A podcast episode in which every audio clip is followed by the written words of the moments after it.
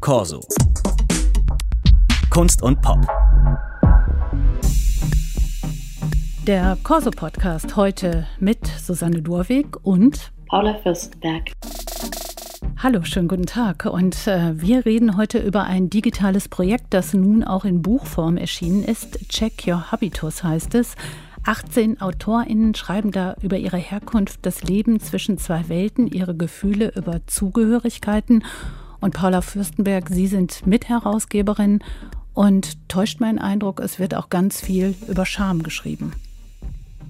Ja, Scham ist eines der zentralen Gefühle in dem Buch, zusammen mit Hochstapelei oder auch Gefühlen des Mithaltenwollens, auch mit Gefühlen von Verrat oder Wut. Also ich glaube, es gibt schon mehrere prominente Gefühle.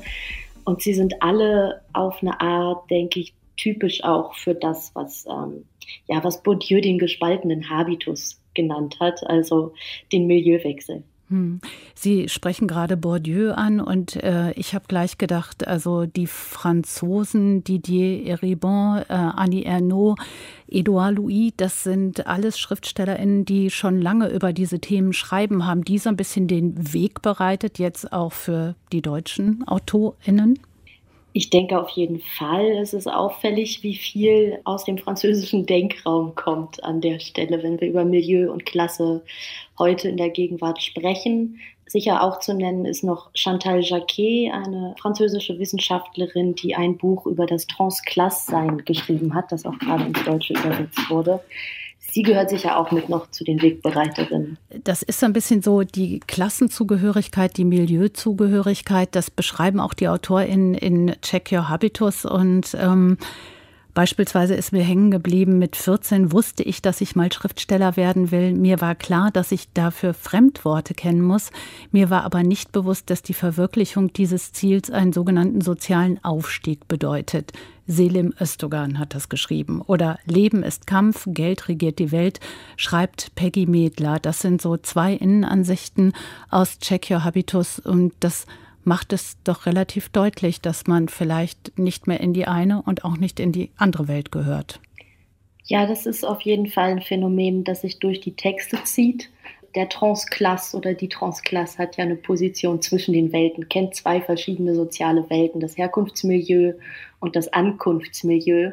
Und es ist schon auffällig, dass sich in keiner von beiden Welten so recht ein Zugehörigkeitsgefühl einstellen will und beide auf eine Art, die eine wird fremd, die andere bleibt fremd, was aber auch einen ganz starken eigenen Blick ergibt, finde ich, oder ein sehr hohes Maß an Reflexionspotenzial über diese Welten und darüber, wie wenig selbstverständlich die sind, sondern dass wir sie lernen und in sie hineingeboren werden und uns erst aneignen. Können wir die denn tatsächlich lernen? Also ich glaube, an irgendeiner Stelle äh, heißt es auch, die Eigentumswohnung, die reicht einfach nicht, um mir eine gewisse Selbstsicherheit zu geben. Also es braucht mehr als das Geld, was man im Zweifel verdient, wenn man ein erfolgreicher Schriftsteller, eine erfolgreiche Schriftstellerin wird. Na klar, zum Habitus gehören ja quasi nicht nur monetäre Gegebenheiten, in denen man sich dann befindet oder ein gewisser Wohlstand der AufsteigerInnen erst zukommt, Dazu gehört ja auch die Sprache, die wir sprechen, die Kleidung, die wir tragen, die Art und Weise, wie wir uns bewegen. All das zeichnet uns aus als einer Klasse oder einem Milieu zugehörig. Wir erkennen einander und das geht nie ganz weg. Und natürlich bewegen AufsteigerInnen sich ja auch nach wie vor in beiden Welten. Da bleibt wahrscheinlich für immer eine Fremdheit. Was hat Sie vielleicht am meisten überrascht? Also, dass das Thema Scham aufkommen würde, war ja wahrscheinlich irgendwie von Ihnen auch angenommen. Aber gab es so Themen, gab es Stimmen, wo Sie gesagt haben, damit haben wir überhaupt nicht gerechnet? Ja, es gibt, also es sind wahrscheinlich die, die mich am Ende auch besonders berührt haben, persönlich. Mich haben besonders berührt die Texte, die den Aufstieg in Frage stellen. Eigentlich würde man ja erstmal denken, da sprechen 18 Menschen, die durch Bildung aufgestiegen sind und viel Gutes darüber zu sagen haben. Und besonders ja, besonders berührt haben mich die Texte, die genau das nicht tun, sondern diese Aufstiegserzählung in Frage stellen, der Klassengesellschaft auch den Spiegel vorhalten und die eigentlich sehr genau wissen, wie sehr sie auch eine Ausnahme sind innerhalb dieser Gesellschaft und die genau wissen, dass es wahnsinnig schwer ist, aufzusteigen und da viel Arbeit dran hängt, viel eben Scham, Wut, Verratgefühle. Und das hat mich am meisten berührt. Ein Text zum Beispiel von Nadire Biskin, ähm, wo sie darüber schreibt, dass es im Modus der gut Betuchten stattfinden muss. Das, das Sprechen darüber, also langsam und leise und nicht laut und wütend sein darf. Also wie sehr auch der Tonfall sanktioniert ist, in dem überhaupt über Klassengesellschaft gesprochen werden kann. Oder Selim Östoyan, der über Solidarität schreibt und darüber, dass Solidarität in seinem Herkunftsmilieu was ganz anderes bedeutet hat als heute in seinem Ankunftsmilieu. Das waren zum Beispiel die, die mich ähm, ja, sehr berührt haben. Die Menschen, die in Ihrem Buch oder auch bei dem digitalen Projekt mitgemacht haben, die kommen auch, viele kommen, haben einen Migrationshintergrund. Da ist es, denke ich, an ganz vielen Stellen wahrscheinlich manchmal unvorstellbar gewesen, eine Karriere als Schriftstellerin zu machen. Ist das immer noch sowas, was Mittelschichts-, Oberschichtskindern vorbehalten ist?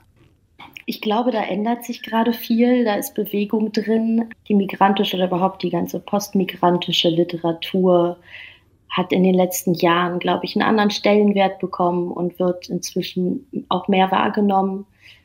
Aber ich glaube schon, dass ähm, gerade weil da ja Sprache dranhängt als Thema und insbesondere für Autorinnen und Autoren Sprache ein wahnsinnig sensibles Thema ist. Ja, damit verdienen wir unser Geld. Das ist das, ähm, was wir können sollten. Und wenn es aber Sprachbarrieren gibt, auch bestimmte, ob es Dialekte oder Akzente sind, Dinge, die nicht eine Selbstverständlichkeit im Großwerden sind, für uns stellen sich ganz andere Barrieren nochmal. Und das war auch, ich habe auch das Lektorat gemacht für das Projekt und das hat mich sehr berührt in diesem Lektoratsprozess, in der Arbeit mit den 18 Autorinnen und Autoren, was für eine empfindliche Stelle die Sprache ist. Und das war auch eine Herausforderung beim Lektorieren und die Texte genau ansehen, ähm, sie nicht zu glatt zu bügeln und bestimmte Habitus eigene Schreibweisen, Worte auch beizubehalten und jetzt nicht so zu tun, als hätte es diesen Milieuwechsel nicht gegeben, auch sprachlich. Hm. Und ist es nicht auch ein bisschen, also um so einen Beruf zu ergreifen, da braucht es ja auch noch mal einen ganz anderen Mut, weil das ist nichts, wo man immer ein sicheres Einkommen hat. Und ähm, ist das nicht vielleicht auch für Menschen einfacher, die im Hintergrund Eltern haben, die zur Not da mal kurz was auffangen können? Auf jeden Fall. Ich glaube, das gilt für alle, die nicht besonders vermögende Elternhäuser haben, wenn man keine Immobilie im Rücken hat oder ein Girokonto, das überziehbar ist, weil es gekoppelt ist an das der Eltern oder wie auch immer, dann birgt dieser Beruf für alle ähm, große existenzielle Schwierigkeiten. Hm. Sie haben es gerade schon gesagt, man das Gefühl, dass es so ein bisschen so einen Trendwechsel äh, gibt und mehr Menschen über ihre Herkunft sprechen. Das, das, äh, das Gefühl habe ich schon. Denn, äh, also ich sag mal, erst kürzlich hatten wir hier im Gespräch Christian Baron zu Klasse und Kampf oder der hat ja auch das Buch geschrieben, ein Mann seiner Klasse, Anke Stelling, Bodentiefe Fenster. Woher kommt es, dass das so lange unterdrückt war? Denn über Gender und Race reden wir schon deutlich länger. Aber Klasse und der Dreiklang, sagen ja viele, gehört irgendwie zusammen. Hat man lange nicht gesprochen. Warum? Also erstmal möchte ich hoffen, dass es kein Trend ist, sondern eine nachhaltige Entwicklung, die sich da, ähm, ja. aber das, das werden die nächsten Jahre zeigen. Ich glaube, was in Deutschland speziell ist an der Stelle und darüber sprechen auch die Texte, ist, dass die Aufstiegserzählung einfach sehr stark ist. Es gibt einen großen Glauben daran, dass man durch Bildung aufsteigen kann und jeder es schaffen kann innerhalb dieser Erzählung spielt Herkunft erstmal keine Rolle oder darf auch keine Rolle spielen. Wenn wir darüber sprechen, wo wir herkommen und wie wir geprägt sind, dann würden wir ja auch zugeben müssen, dass nicht alles, was wir erreicht haben, selbstverdient ist. Dazu gehört ja Privilegien, sich anzuschauen. Deutsch ist meine Muttersprache ich bin weiß, als ich als Autorin persönlich zum Beispiel. Das sind bestimmte Privilegien, die nicht alle haben, die bestimmte Zugangsvoraussetzungen schaffen und die sich einzugestehen auch natürlich ja eine Art schmerzhafter Prozess ist. Das heißt ja nicht, alles, was ich schaffe, schaffe ich, weil ich gut bin, sondern ich schaffe es auch, weil ich bestimmte Voraussetzungen habe. Und ich glaube, es ist sehr ähm, für viele auch ein unangenehmer Prozess, dahin zu schauen, aber sehr nötig. Hm. Aber dennoch hat man ja auch den Eindruck, es ist auch für viele ein schwieriger und manchmal schmerzhafter oder eben schambehafteter Prozess, da hinzuschauen und zu sagen, ich komme nicht aus diesem Milieu, wo mir die Codes, die Sprache gegeben ist. Also und dass man, dass das inzwischen viele wieder können äh, und das hoffentlich, wie Sie gerade schon gesagt haben, kein Trend ist, sondern was, äh, was sich durchsetzt. Woran machen Sie das fest? Warum geht das auf einmal? Ich glaube, es gibt einfach Leute, die Erzählräume aufgestoßen haben und es gibt, ähm, dazu gibt es eine bestimmte gesellschaftliche Entwicklung, die einen auch Gefälle zwischen arm und reich immer größer werden lässt und die Themen auch nach vorne drückt, weil es jetzt nicht nur bei Autorinnen und Autoren, sondern auch gesamtgesellschaftlich bestimmte Entwicklungen gibt, die ähm, ja dafür sorgen, dass wir uns bestimmte Dinge anschauen müssen. Und die Literatur kann an der Stelle, glaube ich, anschaulich Geschichten erzählen ähm, und Dinge in den Vordergrund rücken, die zu lange nicht vorgekommen sind. Aber es ist ja dennoch erstaunlich, dass eigentlich die Schere in der Gesellschaft immer weiter aufgeht, aber inzwischen mehr Menschen über ihre Herkunft sprechen oder den Beruf der Schriftstellerin, des Schriftstellers ergreifen, als vielleicht in den 70ern, wo die Aufstiegschancen. Ja, da drückt sich natürlich auch ein Anspruch aus auf Mitspracherecht, darauf, dass bestimmte Decken durchlässiger werden, als sie sind. Und ich glaube, daran arbeitet auf eine Art auch dieses Projekt, in dem es versucht, die Einzelerfahrungen zu erzählen und sie aber auch wie ein Flickenteppich nebeneinander zu legen. Und dazwischen wird, glaube ich, schon auch eine gesellschaftliche Struktur erkennbar. Hm. Das digitale Projekt hat ja immer drei Stimmen im Grunde genommen so nebeneinander gestellt. Wie haben Sie da ausgewählt? Wie haben Sie kuratiert, wenn Sie es überhaupt getan haben? Das haben wir. Daniela Dröscher hat ja das ähm, Projekt kuratiert und wir haben aber viel die Texte auch zusammen angeschaut.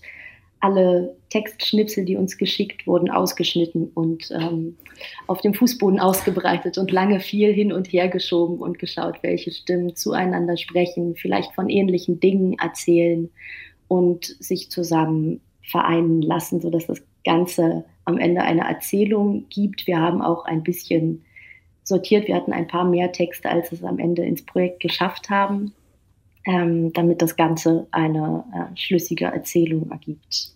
Das und übersetzt wurde ja auch noch, also wichtig war uns auch die Mehrsprachigkeit. Das Heft bei Sukultur ist jetzt ähm, deutschsprachig, aber auf der Homepage sind die Texte ja auch auf Russisch, Spanisch, Französisch, Türkisch und Englisch verfügbar. Hm.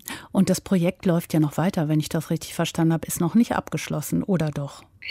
Doch, dass ähm, diese erste Runde Check Your Habitus ist abgeschlossen. Daniela Dröscher und ich ähm, überlegen aber gerade schon, wo und wie es weitergehen kann. Und wie könnte es beispielsweise? Gibt schon Ideen? Es gibt Ideen. Wir haben unzählige Stimmen, die noch nicht gehört sind. Uns fallen deutlich mehr Menschen ein, die wir zu dem Thema gerne sprechen hören würden, als diese 18. Und wir haben ja ähm, auch das Gefühl, dass das Thema Geld nochmal eine besondere Zuwendung verdient. Aber wir sind da gerade noch im Entwicklungsprozess und schauen mal, wie es weitergeht. Im Herbst gibt es hoffentlich weitere Ergebnisse. Das ähm, alles nachzulesen in äh, dem Buch Check Your Habitus oder eben auch äh, auf der Homepage. Das Buch ist ansonsten erschienen bei Sukultur und das war der Podcast heute mit Paula Fürstenberg. Dankeschön. Und Susanne Lurweg. Und den Podcast gibt es überall da, wo es Podcasts gibt und natürlich auch in der kostenlosen DLF Audiothek. Dankeschön. Danke Ihnen. Corso. Kunst und Pop.